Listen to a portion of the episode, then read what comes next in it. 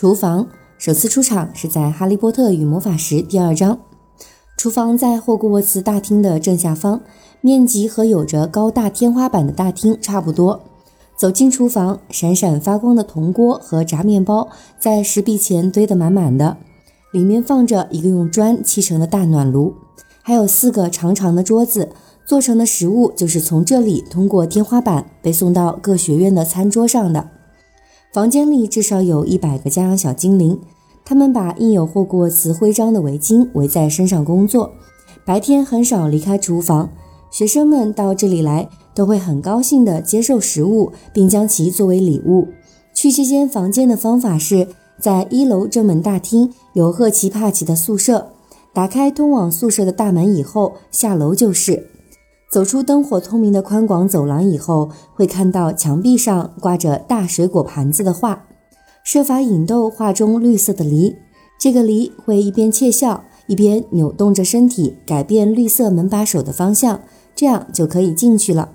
哈利的父亲詹姆上学的时候，穿着隐形衣偷偷溜进厨房偷东西吃。格兰芬多塔楼首次出场是在《哈利波特与魔法石》第七章。格兰芬多学院的塔楼从门厅处登上大理石楼梯到八楼，然后右转，走廊的尽头是塔楼的入口，由胖夫人的肖像负责看守。说出正确的命令，墙上便会露出一个圆形的洞，从墙洞里爬过去就能进入公共休息室。这是一个圆形的房间，里面摆满了已经磨破了的软绵绵的扶手椅和摇摇晃晃的旧桌子。壁炉里曾经出现过小天狼星布莱克的脑袋，穿过告示栏，里面有两扇分别禁止通往男女生宿舍的门。差点没头的尼克住在塔楼内。公共休息室首次出场是在《哈利波特与魔法石》第七章。霍格沃茨的各个学院都有这样的一间屋子，学生们可以在这里聊天、做作业。格兰芬多的公共休息室是一个舒适的圆形房间，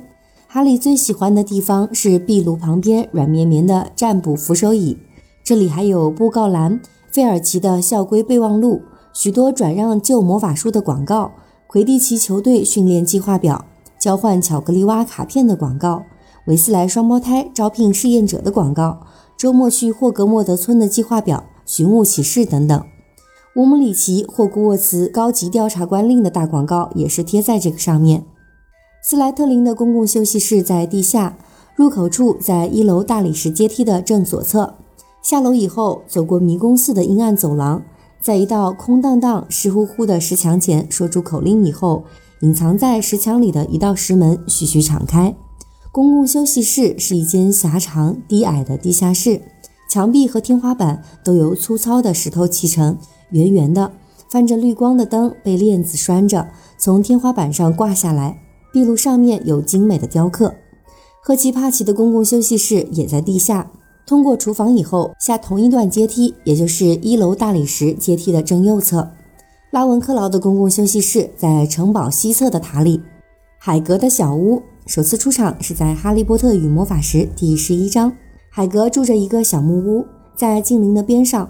透过哈利的寝室窗户可以看到这个小木屋。小木屋只有一个房间，天花板上挂着火腿、野鸡，屋子的正中间有一张巨大的木质桌子，墙角里放着一张大床，床上铺着用碎布拼接成的被褥，对面墙角的火盆里用铜壶烧着开水，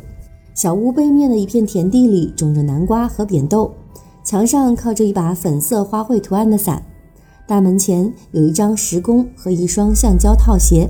海格在这里给哈利他们做过盐皮饼、白柚三明治、巴斯果子面包、红茶和蒲公英果汁等等。湖首次出场是在《哈利波特与魔法石》第五章。这片湖位于霍格沃茨城堡的南面，湖中生长着大乌贼和水怪，水中人在湖底建立村庄居住着，一到冬天湖面就会结冰，学生们乐此不疲地在上面溜冰和滑雪橇。湖的南岸是霍格莫德车站。九月一日来到霍格沃茨报道的新生，从车站出来坐船渡过湖来到城堡。湖边种着香蕉树，根据罗恩的观察推测，通向秘密房间的通道就在湖的下面。疲惫的生活里总要有温柔的梦想，欢迎留下你的声音和评论，一起做爱分享的小伙伴吧。喜欢请手动点赞加关注哦。